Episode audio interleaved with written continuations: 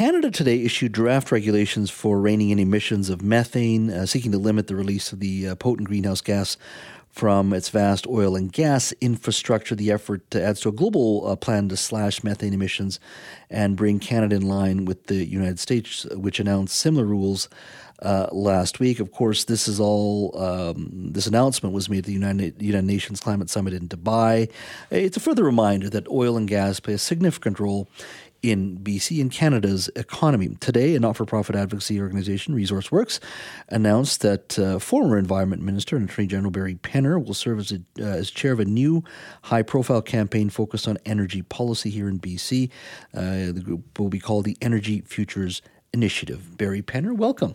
Thank you. Great to be here, Jazz. Good to have you here. Uh, and, and energy, I think uh, especially for us here in Metro Vancouver, we don't pay much attention to it, and we need to because it drives so much of the conversation and drives so much of our economy as well. So, first of all, for you as a former environment minister uh, and attorney general, why is it important for you to be involved with this organization called Energy Futures Initiative?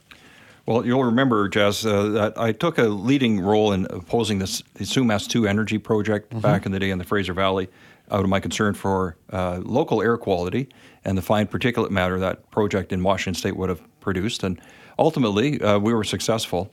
But I always said we need to find what's the alternative. And I fully supported clean energy alternatives at that time, and I did throughout my tenure as an MLA for 16 years, including more than five years as environment minister, as you'll recall.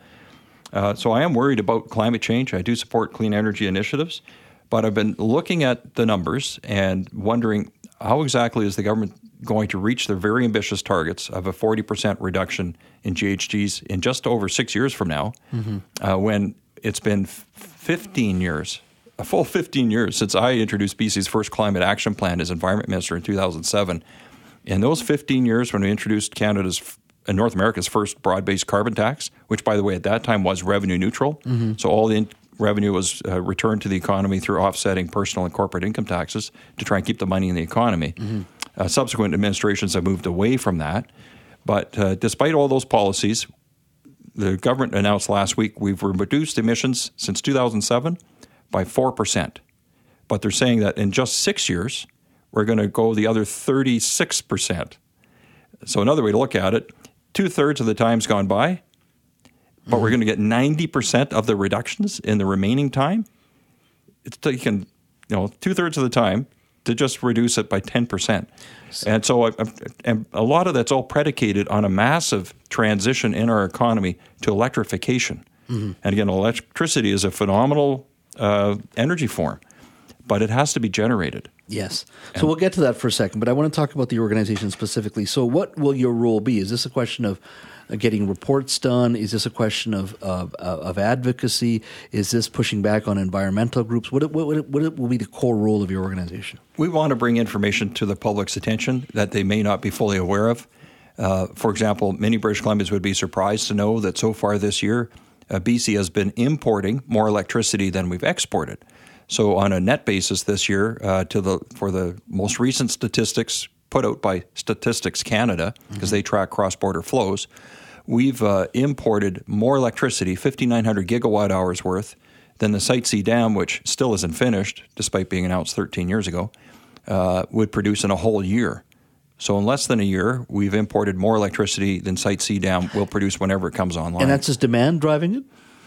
Well, we have had a, you know, despite the heavy rain today on the lower mainland, we've actually been below average precipitation in most parts of the province for the last two years. So, BC Hydro, being mostly hydro based, as the name suggests, does suffer when we don't have normal amounts of precipitation. And with climate change upon us, uh, you know, the idea of normal is kind of questionable. So this year, BC Hydro's had, and they've acknowledged this in their quarterly reports, they've had less than normal inflows into their reservoirs. So it's not surprising that they're not generating as much electricity as they normally would. Mm-hmm. So they've had to turn to uh, electrons elsewhere. And the thing is, many of those electrons we're importing, for example, from the United States, which is where most of our imports come from, uh, the majority of electricity in the United States is produced by fossil fuel combustion coal and natural gas amount to over 60% on average of U.S. electricity production. Uh, I'm curious, Barry. Uh, you talked about uh, introducing the, the, carbon tax. Uh, do you still think today there is a need for a carbon tax? Now, economists will say you put a price on carbon, it's the right thing to do. I think we're paying about 14.31 cents per liter right now. Uh, that's significant. I think on a Ford F 150, that comes up to about $19 per fill up for a, for a full tank, uh, just in carbon tax alone, and it's going up every year until 2030. Uh, it's supposed to change behavior. EV sales are growing, but what I've read, they're not growing as fast as they once did. Uh, and I think it was Ford that was recently saying this. They're cutting back on some of that. So my point is, should the carbon tax A just be stopped at where it's at right now, at the level it's at, or do we need to think rethink the whole thing in regards to the tax itself, because it may not be driving behavior as much as we thought it would? I think it's good to always take a look at how things have worked out after you've announced them. Uh, so it has been 15 years in British Columbia since we've had a broad based carbon tax, which initially was revenue neutral. And I know many members of the public were skeptical. Believe me, I was out there trying to explain to people. But we had the Auditor General look at it specifically, and uh, it was a he at the time would write reports and say, yes, actually, more uh, money is being left in the pockets of British Columbians than you're taking through offsetting uh, income tax and other tax reductions. Uh, that has changed. Uh, the current government wants to use at least some of those funds to directly fund government programming, which they think will further help drive down emissions. But that is different than the original concept of revenue neutrality. And we've seen the, I think, the political limits to the carbon tax could be no more clearly illustrated than the federal government's regional carve out for the home heating fuel. They felt political pressure there. And even though home heating fuel is a much more carbon intense fuel mm-hmm. than natural gas, it got the break. Uh, they took a three year pause that they've announced so far in the application of the federal uh, carbon tax. So I think that illustrates that governments can only go as far as the public will let them. And that illustrates, I think, one of the vulnerabilities of the carbon tax. I think academically it makes a lot of sense. You know, as an economist, I'm not an economist, but it was a minor of mine in, in yeah. university uh, something I studied. It makes a lot of sense. You have price signals through the economy, but um, there are many other variations in the fuel price or oil price changes every day based on global events. And so you're not necessarily sending a consistent price signal, even mm-hmm. with the carbon tax. Price could still drop due to world events uh, on, for, on the oil market. So I think there are some practical diff- uh, difficulties with the theory. Why do we need your organization? Uh, there is Resource work itself. I think the LNG industry speaks for itself. You have the First Nations LNG Alliance. You have, um, uh, you know, organizations, many organizations out of Alberta. Uh, one would argue. On top of that, you have uh, the TMX pipeline over budget, but it's getting built. You have uh, a natural gas pipeline complete, almost complete, really. I mean, they're working on the plant now, but we're going to be shipping LNG, liquefied natural gas, probably by 2025. So the two big pipelines that needed to be built for the industry are done. So what are you advocating for today and now then? Well, first of all, you mentioned ResourceWorks. This is an offshoot of ResourceWorks, so it's a ResourceWorks initiative. Uh, ResourceWorks, if you look at their history, they've been around for over 10 years, uh, led by Stewart Muir, uh, former senior editor at the Vancouver Sun who believes in getting information out to British Columbians. Bring out the facts in a nonpartisan, unbiased way and let people have an informed discussion. And so uh, I was talking to him after meeting him at a meet, uh, conference this summer in July that was specifically talking about decarbonization efforts.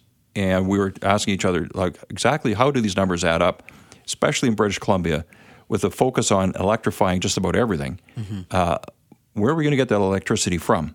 And I've had a long-standing interest, as I mentioned at the beginning, mm-hmm. about electri- electricity sources and what our options are. So we're not married to any one particular technology. We're not representing a particular pipeline project at all. We're looking at the whole energy landscape, BC's environment, and our economy, and how do we get the best outcomes. And we want to bring forward policy ideas for the provincial government by the uh, throne speech, mm-hmm. and we'll continue to work on that. But we want to hear from British Columbians about their ideas as well. So we've launched a website. Uh, there's a social media campaign, And uh, we really want to bring to people's attention some of the basic facts that they might not be aware of about how important energy is to our economy. You're speaking to the chair of the Energy Futures Initiative, that is Barry Penner, former Environment Minister and former Attorney General uh, of British Columbia, talking about uh, providing fact based information around energy policy here uh, in our province. And of course, energy and energy development always a polarizing issue uh, in this province. It has been for well decades. Uh, but I did want to bring him in because these are real. This is a really important conversation we need to be having. Uh, whether it's um, uh, LNG, whether it's uh, pipelines and moving forward and looking forward to what is our next energy source uh, if after, post uh, Site C. Um, is it going to be wind? Is it going to be solar? Is it going to be hydrogen? Uh, I, th- that that conversation is ongoing, and it's important that we have him here today, and hopefully have him in here uh, for many other episodes on on this issue. But let's go to the open line. I'd love to get your thoughts on the issue of British Columbia's energy future. Uh, let's go to Scott in Vancouver. Hi, Scott. Hello, uh, very good to hear from you. Um, I'm wondering why uh, the uh, nuclear option is always completely off the table in uh, in British Columbia. I mean, uh, you know, 90% of France's power is is uh, nuclear. Uh, Ontario, Alberta, the East Coast are looking at mini uh, uh, nuclear reactors, but in British Columbia, it's like you know we're blind Scott, thank you for your call. So the question is, why is nuclear always off the table in British Columbia, Barry?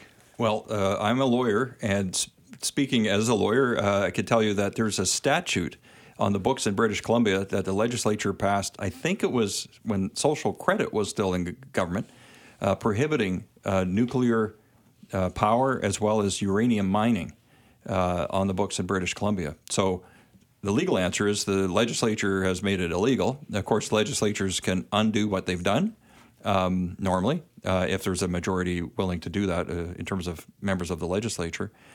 Um, it, the other thing is that in British Columbia, we've been blessed by having a range of other alternatives. And so traditionally, that's been large scale hydroelectric.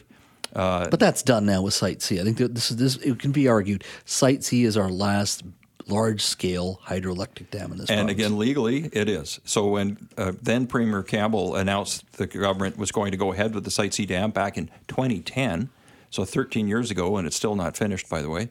Um, the, at the same time, the government and the legislature passed uh, an amendment to, and I forget which act, but it prohibits any more large scale dams on BC rivers. Now, again, the legislature could change that if we're in a energy crisis uh, they could undo that. But at the moment, uh, Jazz, you're entirely correct. The last major dam that's anticipated is Site C, although the original engineers that designed the WAC Bennett Dam, which is upstream of Site mm-hmm. C, envisioned five sites. And so Site I don't know. Yeah, is WAC. Yeah. Peace Canyon was built in about 1980. That's Site B. Site C is nearing completion, and conceivably, from an engineering perspective, they thought they could do two more before the Peace River hits the Alberta border. But right now, that's off the table. Yeah, politically be very difficult to do. I'm going to get you to put on your headphones there. Let's go to uh, Glenn in Langley. Hi, Glenn. Hi. Um, I'm just curious. Uh, um, my understanding of the uh, of the sale of electricity and purchase of, purchase of electricity from the United States is also driven by the fact that hydropower you can simply shut off and turn back on, whereas a thermal generating plant you've got to keep the water hot, so you're uh, you're burning fossil fuels whether you're using the electricity or not. So we buy surplus electricity from the states when it's cheap and sell it into the states when it's expensive. In fact, my understanding is that Site C is primarily being developed to sell power into the United States. Thanks for your um, call, Glenn. I appreciate that. Uh, your thoughts on that, Barry? Yeah, you're uh, you are largely correct. Um, the uh, especially coal-fired power plants are different, uh, difficult to ramp down and then start up in a timely fashion, and so they tend to run 24 hours a day. And of course, at nighttime, uh, energy demand or electricity demand is reduced. So traditionally, BC Hydro has imported that power and then sold back. Uh, what's different this year is that on a net basis, we're importing more than I think we ever have, according to Statistics Canada. Uh, and there was a, an article covering that in the Vancouver Sun about a month ago, but again, didn't get a whole lot of attention. Um, and this is indicative of what happens when you have a large hydro based system and you have a multi year drought.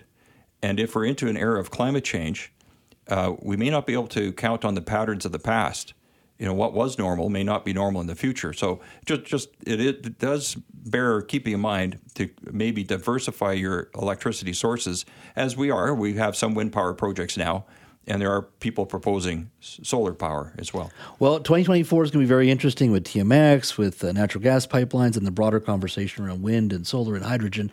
And we're hoping to do a series on this once the next Million series is over, uh, focusing on sort of our energy needs uh, here in uh, uh, British Columbia.